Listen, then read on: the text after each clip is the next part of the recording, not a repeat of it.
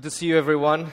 Uh, I think I came here last time last spring, and so it's good to see familiar faces.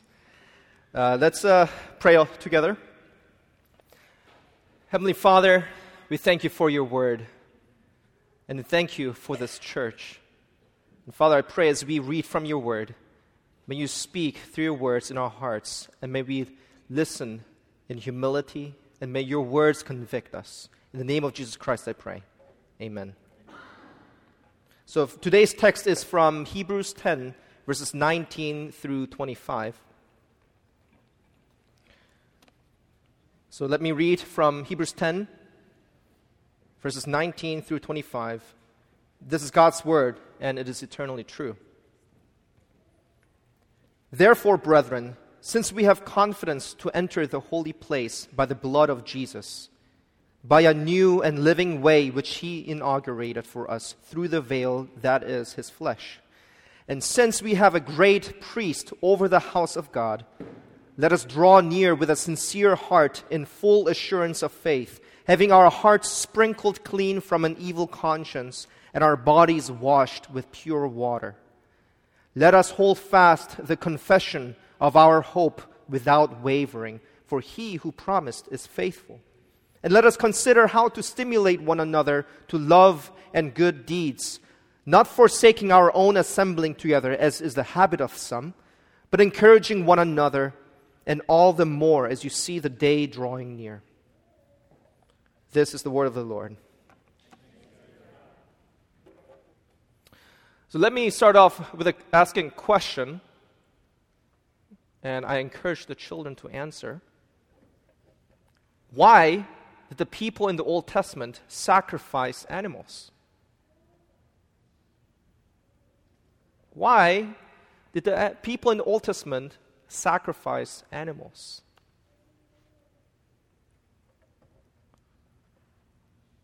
No answer? Okay. Well, animals were sacrificed because of sin. Hebrews 9:22 says, without shedding of blood, there is no forgiveness. And we see animal sacrifice since the beginning of Genesis because of our father and mother, Adam and Eve, because they have sinned. And imagine you are Adam and Eve, and as soon as your eyes are opened, you're in a world without death, without suffering, without sickness. There's peace. There's joy. But then they have sinned, they have rebelled against God, and you get to witness the very first death just to cover their, um, just to cover their nakedness. When they sinned, they hid in the bushes, they covered themselves with leaves. And when, as they were uh, getting kicked out of Eden, the skin of animal covered their nakedness. And since then, how many animals were sacrificed? Countless. So, what are the consequences of sin? Because of Adam and Eve's sin, what are the consequences? Most obvious, we see suffering, we see pain, the nature that was supposed to be under the dominion of Adam, the nature that brought, uh, brought forth fruit for Adam and Eve to eat, to be nourished, to enjoy. Now, because of the curse, they have to toil and work hard to get, to, to get that little food. Eve bears children in pain. The nature that worked for them now is working against Adam and Eve. But those are secondary consequences. The primary consequence that we see is death. God hates sin, and God's anger and judgment awaits for all sinners. And all the sinners will taste the anger of God in eternity. And so we see the separation. Adam and Eve, when they sinned, they were kicked out of Eden and they could not enter Garden of Eden. And likewise, when Moses and the Israelites, when they w- wandered in, uh, wandered in wilderness, wandered, that's the right word, right? when they wandered in wilderness, God gave them instruction to build tabernacle, and similarly with Solomon time the temple. And they had this building, and in their room, or we call it most holy place or holy of holies, that was the dwelling place of God, the presence of God. And it was separated with a thick veil from God's presence from the people. In, in, that, in those temples, in those temple, the high priest was able to enter once a year with a, after a rigorous cleansing ceremony. And they would enter with fear of God that, that they might be struck dead. And from the moment when Adam and Eve were kicked out, and you see throughout the Old Testament, through the patriarchs, through the kings and the prophets, from the moment they were kicked out, they all longed and hoped for one person, the ultimate rescuer, the high priest, the great high priest, the ultimate prophet, the great king, who is Jesus Christ, the Messiah. And all these forefathers in faith knew that there was going to be a Savior who would rescue them from God's anger, from his eternal punishment. So while all of them waited for the Savior to come, they sacrificed all these animals. Now the question is does killing, sacrificing animals cleanse the sins of the people? Does the blood of animal actually take away the sins of the people? No. In Hebrews 10:4 it says, "For it is impossible for the blood of bulls and goats to take away sins." In Hebrews 10, before verse 19, it talks to us about the death, the deaths of animals actually never cleanses sin. And the countless of deaths of animals reminds us year by year the sins of the people. They remind us our, our sins daily. And so, how did Jesus rescue us? How did he save us? He rescued us by becoming the ultimate, the real sacrificial lamb. And instead of us receiving the penalty of sin, on us, instead of us being under the judgment of God, Jesus took the penalty. And so, like John the Baptist, when he saw Jesus, what did he say for the first time? Lo and behold, the Lamb of God who takes away the sins of the world. And so he became the sacrifice by dying on the cross. And through Jesus, the separation is lifted. And that's how we can enter the, with confidence the Holy of Holies. The veil that separated the presence of God from the people, the veil during his crucifixion tore from top to bottom. And that's why Hebrews says he, inaug- in, he inaugurated for us through the veil, that is his flesh. Christ died for our sins once and for all. He is the ultimate sacrifice, and he is the high priest who intercedes for us. The Old Testament people, they didn't have the full scripture, right? And even though they didn't have the full scripture that we have today, they knew that God would send a Savior. And that's because God promised them. They hold, held on to that promise. They only saw a distant figure. And even though it was distant, because it was promise of God, they had hope. Now, let's look at this hope from Psalm 130. Out of the depths I have cried to you, O Lord. Lord, hear my voice.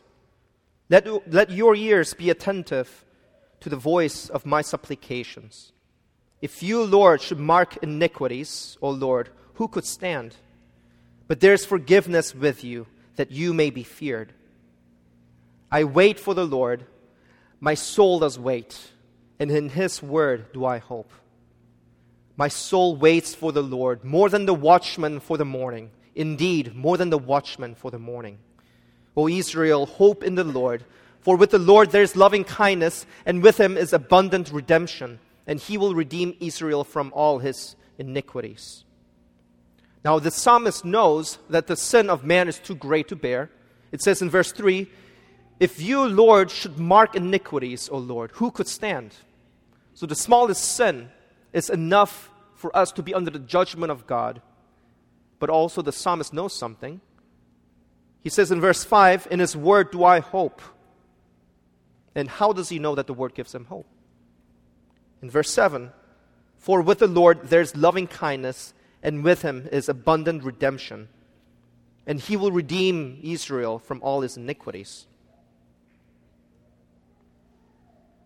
And so, even the psalmist lived long before Jesus came and he died for our sins. He had this uh, great hope in God that he is a redeemer. But now we have the full picture, right? We have the knowledge, we have this treasure, the scripture, and cloud of witnesses testifying to us what Christ has done. And we know through God's revealed word that Christ has died for our sins and that he rose again from the dead in victory and that we are freed from the bondage of sin and death. And that is the hope of the gospel.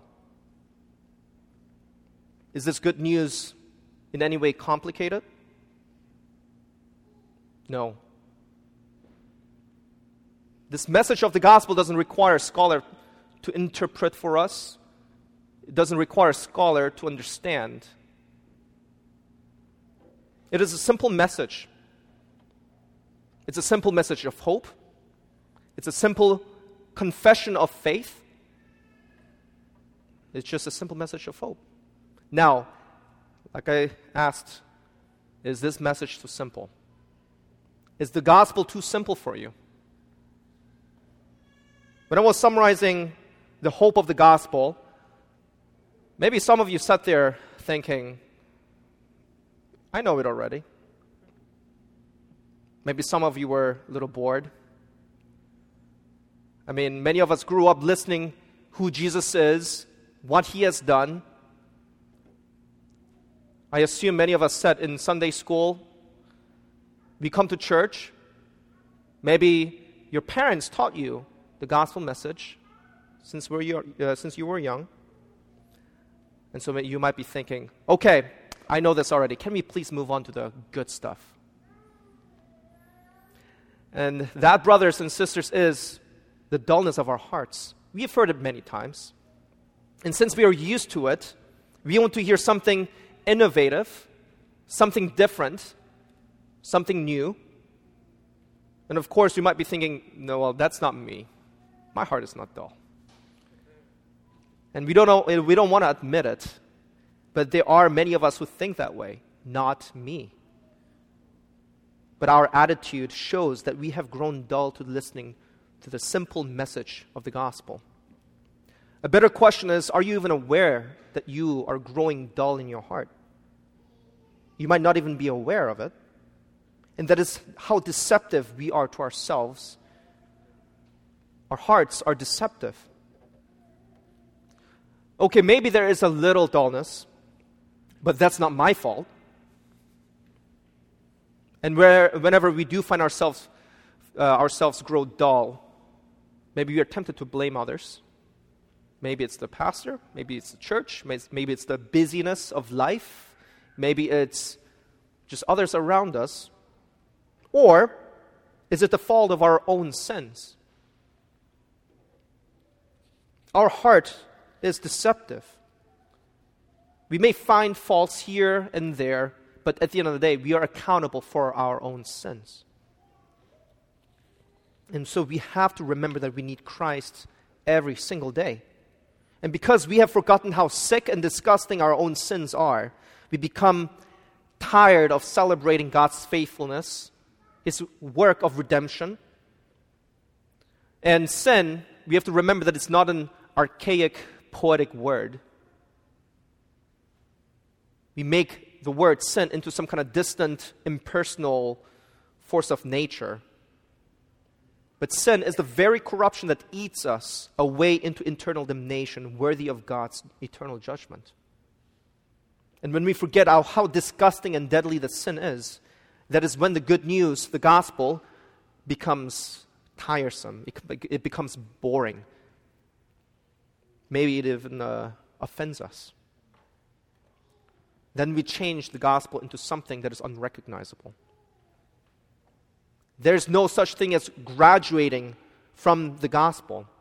And we are tempted to move away from the simplicity of the gospel by saying, now let's move into deeper theological topics. Doctrine this, doctrine that. Oh, that's a good, deep theological things that every mature Christian needs. And maybe that is true for some of us who used to be in a uh, some kind of church with shallow gospel message. And what I, what I mean by shallow gospel, I'm talking about who preach a partial gospel message. And so there are churches that uh, talks about love, but they don't talk. Of, they don't preach sin. They talk about grace, but they don't preach about God's anger against sinners. They talk about peace, but they don't preach about the sword that the gospel brings. And by reacting against those gospels, we can react falsely by saying sophisticated theology is always better. And of course, theology is good, and we have to study the Word of God. We have to grow in our knowledge of the doctrine of man, the doctrine of God, of our salvation. But at the end of the day, if the theology, if your theology is not grounded in the simple message of the gospel, what good is it? And so we have to know that God made the gospel simple and easy for all to understand. And so let's not make mockery of the gospel because of its simplicity.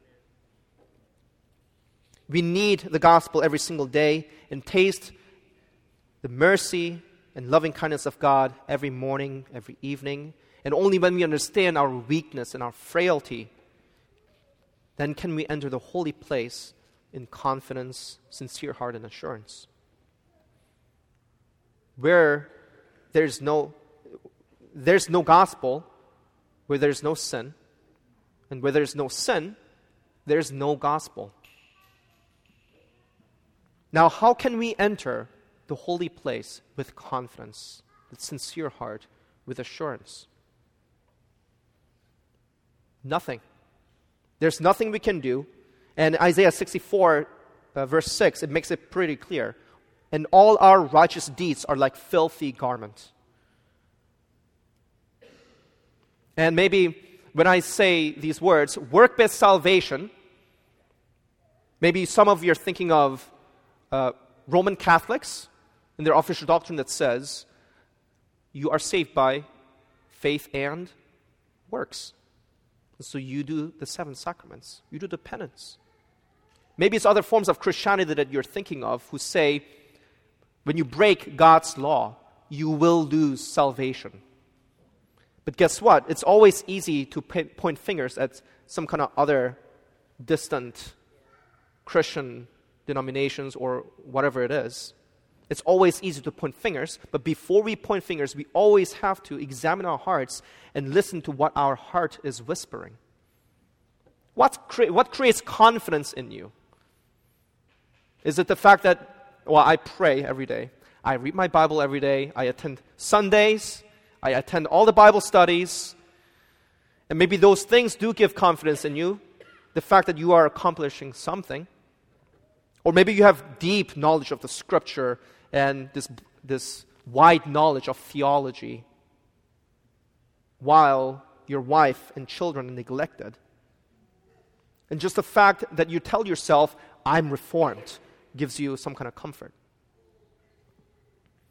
Maybe you have a little bit more insight and say, Yes, I do not pray enough, I do not read scripture enough. And while you recognize that about yourself, you refuse to come to Christ in repentance and seek Him. And all these things are pride, a false confidence, a false humility. And how can we boast about deep theological knowledge, knowledge when Satan himself knows so much more than us? And how can we boast about those little works when our hearts constantly and endlessly produce idols? And so, whenever I think of uh, performing our performance to get a better seat in heaven, I, it reminds me of this comic strip um, from many years ago from uh, my childhood of this guy pulling on his own hair to save himself from drowning. You can pull on your hair all day you want, but it's just laughable. A dead man cannot make himself to rise, and that is how we are. Or I should say, that is how we were. That's how we were before God saved us. And so we constantly overestimate ourselves and forget how deadly and deceptive sin is. And so let me ask you again how can we enter the holy place with confidence, with assurance, and with sincere faith? It is by the confession that Jesus Christ has died for our sins. Nothing we do, nothing we do, nothing we say, but by the simple faith and confession that Jesus died for our sins. Let me read um, a part of Psalm 38. Because there are different ways we respond to the word sin. From verse 3, it says, There is no soundness in my flesh because of your indignation. There's no health in my bones because of my sin, for my iniquities are gone over my head. As a heavy burden, they weigh too much for me. My wounds grow foul and fester because of my folly. I am bent over and greatly bowed down. I go mourning all day long, for my loins are filled with burning, and there's no soundness in my flesh. Now, after reading this, there are, like I said, different ways we react to this particular psalm. Maybe some of us, it doesn't affect us at all. All right? Great psalm. What's next? Maybe you're thinking, okay, that's a bit exaggerated. No health in my bones because of my sin. My wounds grow foul and fester because of my folly. And that's the dullness that I was talking about. We do not see sin in our hearts as danger and tragedy. And David here has a proper response to his own sin just how it burdens him. And then there is a, a different response we have as we read this psalm. And those are the people who actually feel very closely to what David is talking about. You feel this burden, this pain, the anguish of sin. And that's the other danger we can actually fall into. Now, I did talk about that we should be aware of the danger of sin, right?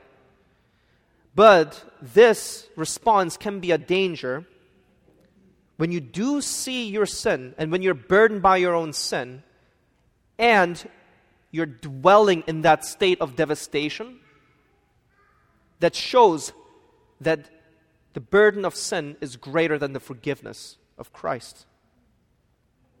So don't we serve a God who is faithful? Don't we worship a God who has sent his only Son, clothed in flesh, to sympathize with us? Has not Christ won victory over sin and death? But when the burden of sin is greater than the forgiveness of God, that itself is idolatry. And so, let's learn from David how he responds to his sin. Psalm 32 says, How blessed is he whose transgression is forgiven, whose sin is covered. How blessed is a man to whom the Lord does not impute iniquity, and in whose spirit there is no deceit. When I kept silent about my sin, my body wasted away through my groaning all day long. For day and night your hand was heavy upon me. My vitality was drained away as with the fever heat of summer, Selah. I acknowledged my sin to you, and my iniquity I did not hide. I said, I will confess my transgressions to the Lord, and you forgave the guilt of my sin, Selah. In verse 10, many are the sorrows of the wicked, but he who trusts in the Lord, loving kindness shall surround him. Be glad in the Lord and rejoice, you righteous ones, and shout for joy, all you who are upright in heart. Now, this is the same David who was weighed down by sin was burdened by sin, he's felt this every this anguish, the every ounce of sin in his body. But at the same time,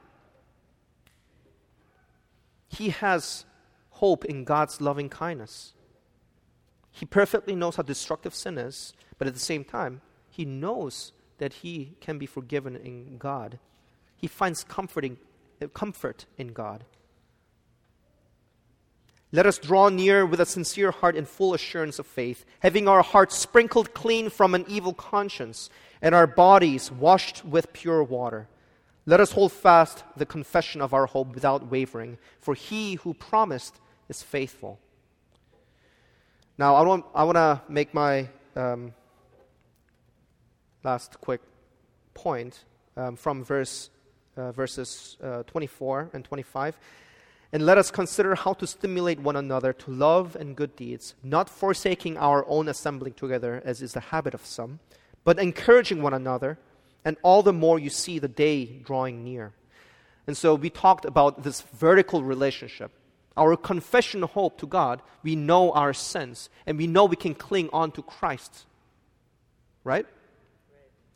But we cannot forget the horizontal relationship. I mean, it's not just in the West, but everywhere, honestly. We cultivated the culture of individualism, where we go to church. Okay, I've listened to the sermon, now I'm out. Right? There are many of us who don't see the need of a church. And it has particularly proven after COVID. I see also many online comments, or at least I should say I used to, because I used to spend too much time on social media, but there you see a lot of comments like, I don't need a church. It's just me and God. I am the bride of Christ. But guess what? Christ came for the church. The church is his bride. Jesus doesn't have many brides. He has the church as his bride. And forsaking the church means you're forsaking the means of the gospel, the body of Christ. It is the command of God for us to do the life together as a church. 1 Corinthians 12 talks about the body being of many members. 1 John 1:17 talks about walking in light means having fellowship with one another. And Matthew, where there are two or three is gathered, he is amongst them and even Jesus being the great shepherd and us being the sheep, teach us about church. And so we shouldn't be surprised that Hebrews commands us not to forsake assembling together. And so we have to throw away the thought that just sitting under the preaching somehow transforms us. Part of growing in our holiness, part of growing in the fear of God, part of growing in our love for God loving our wife, submitting to our husbands, loving and disciplining your children, learning about our own sins. All these things you learn by doing life together as a church. Transformation doesn't magically happen. And so we also we have to throw away the beliefs that um, that you don't need anyone to meddle with your private life. It's easy to think that way when you consider the faith to be a religion of individualism. But Christian faith is not individualism. It's not about yourself, it's about Christ and His church. Married couples always tell me um, when they get married in this lovey dovey phase and they spend a lot of time together, and you really get to see all kinds of sides of your spouse just for, by the fact that you spend a lot of time together, right? Um, and I mean, I see that with um, as I'm teaching high school students, and high school students they spend a lot of time together from morning to afternoon. And if they play sports or other activities, they spend even more time together. And so, whether you're friends or not, conflicts happen. And I see students walk in, and they don't even, to, even have to tell me anything just by their face expression and their body posture, it's like, oh, yeah, okay, something happened. And just the fact that I spend a lot of time with them, they get to see my ugly side as a teacher.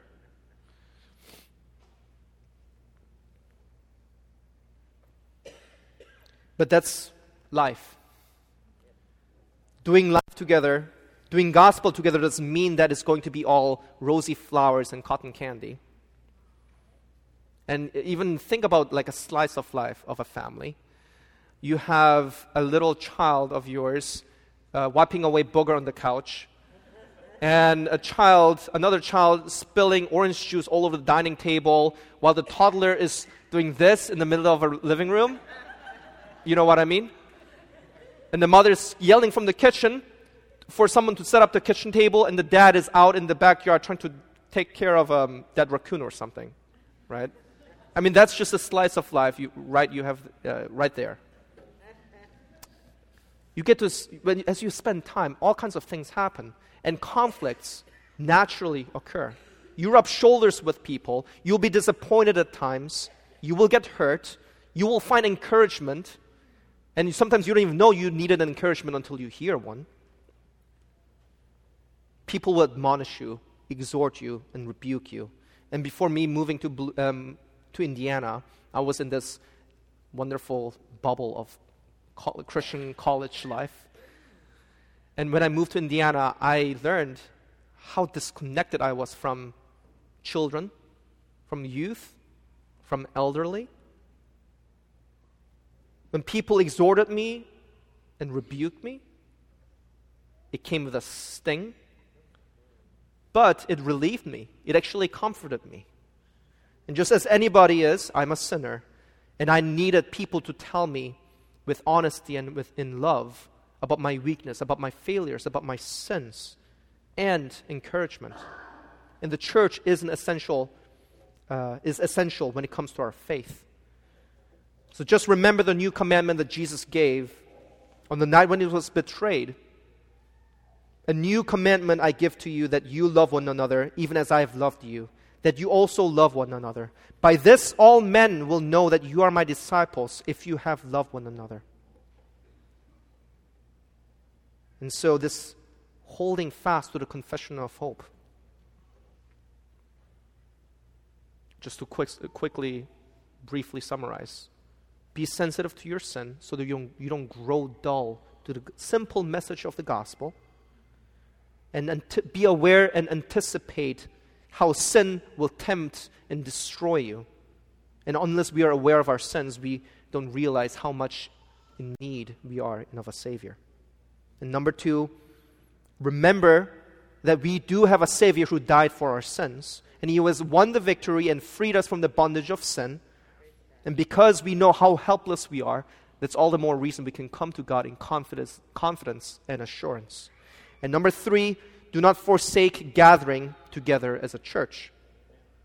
We are here as a church to love one another, to mourn for those who mourn, to be joyful with those who celebrate success in their life instead of bitterness and jealousy to admonish one another, to exhort one another, another, to rebuke when a brother dwells in sin. That is the church family. Let's pray. Heavenly Father, please teach us what it means to hold fast to the confession of hope without wavering. Father, I pray that we are deceived all the time because of our sins, and we forget all the time how destructive our sin is. So, Father, Please forgive our unawareness that we constantly stray away from you. Father, teach us and convict us of our sin. And Father, let us find comfort in the sacrifice of your Son. Let us find comfort in the work of salvation that you have done. Please, Lord, be our strength. Give us wisdom. Give us discernment as we hold fast to the confession as a church to glorify you and to worship you. In the name of Jesus Christ, I pray. Amen.